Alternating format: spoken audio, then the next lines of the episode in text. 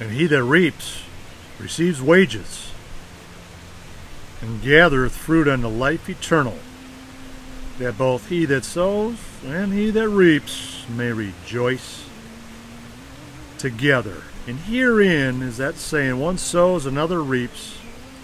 And I sent you to reap wherein you bestowed no labor, other men labored, and ye are entered into their labors. Welcome to this podcast. Message today in the glory of God revealed on Double Eagles Radio Network. And today I want you to reap your rewards. This podcast message today is called Reap Your Rewards. So, reaping rewards of that life eternal. You know, Jesus said, as long as I'm in the world, I'm the light of this world. So that no matter what, that the works of God should be made manifest in you, is what he told the blind man. And then he did some crazy stuff because to the flesh it's crazy to go spit in some mud and make a mud cake and anoint the eyes of the blind man with clay and say, Go wash in the pool of Siloam to go see.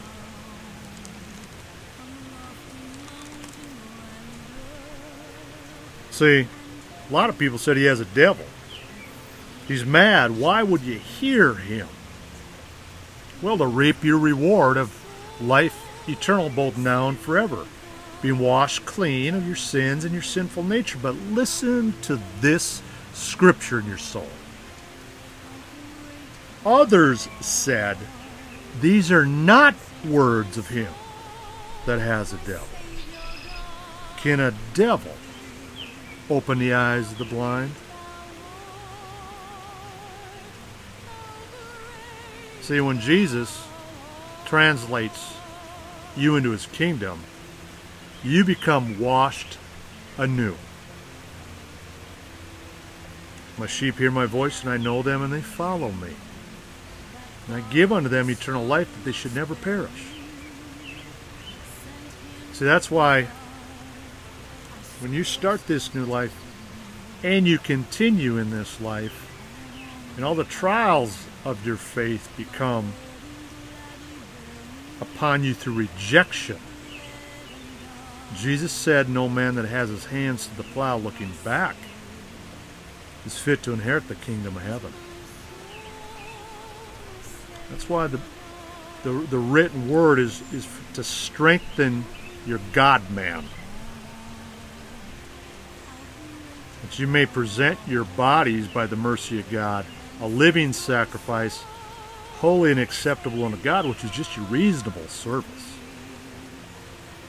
That you're not conformed unto this world, but you're transformed through the renewing of your mind. That you may prove what's good and acceptable in the perfect will of God, so you know the truth that sets you free. See, after you've known God, you don't want to return to the weak and beggarly elements of the world wherein you de- desire again to be in a bondage. That's why your key will always be with people. Are they changing and repenting of what they are into the new creature of Christ to partake of salvation with you? Or are you serving the beast? the old nature. It's one or the other. Are you so foolish? Having begun in the spirit, are you now going to try to make that thing perfect in the flesh?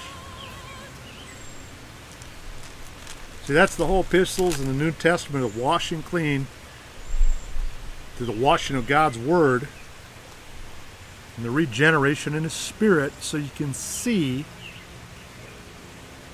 the difference.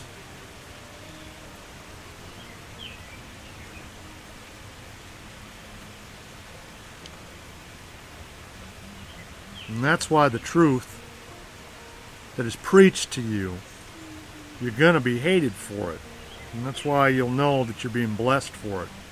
To keep that place in your heart open for the one who's desperate to reap the rewards of eternal life and is sick and tired of the sinful nature and that self exalted beast. My old nature was a beast. I don't know about yours. But if you're okay with it, you're blind.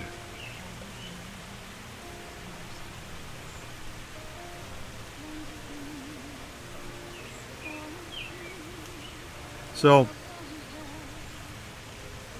when you're going down this road in your walk with Jesus,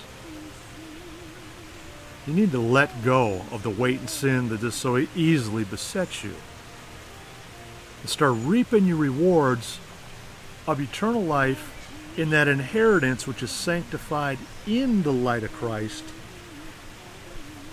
Bring others to it but just like Abraham did, he swatted the vultures off his sacrifice. He kept himself clean and unspotted from the world. He presented to God his body as a living temple, a living sacrifice for the Holy Ghost to dwell in. And what agreement hath the temple of God with idols? For you are the temple of the living God. As God has said, I will dwell in them and walk in them. And I'll be their God and they'll be my people. Wherefore, come out from among them, be separate. Touch, touch not the unclean thing, and I will receive you.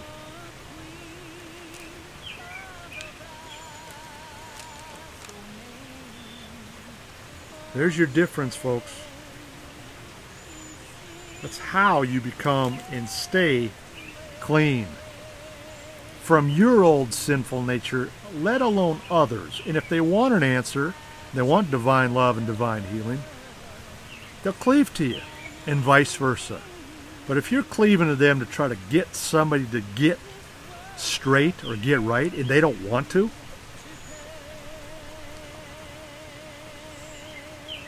you fill in the blank there.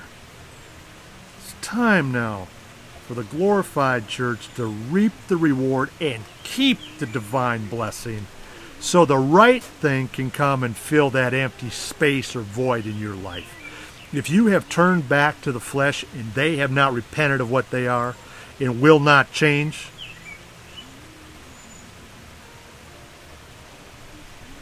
I told somebody one time they're going to literally take your testimony to there's no light left in you and rend you with it and leave you for dead and trample under you because the salt has lost its savor. What good is it? But to be cast down, trodden under the foot of men. Salt or preservative, like I said before, is compressed life. You got to protect life. That's why the doctrines of demons hate life. They hate natural life, they hate the life in the womb, they hate everlasting life. And it's all predicated on one simple, clear change. They're going down the wide and broad under destruction. Many be that go there, but now that you've found this life, the path is straight, the gate is narrow, which leads unto life, few there be that find this great mystery of Christ in you, this hope of glory.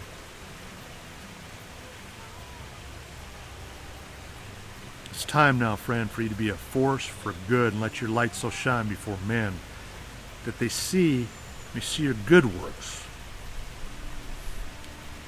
But if there's no light to come come to, because you're snuffed out,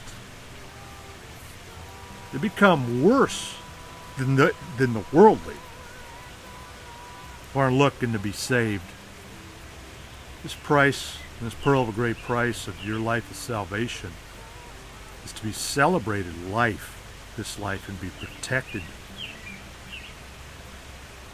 so you can reap your rewards both now and forever.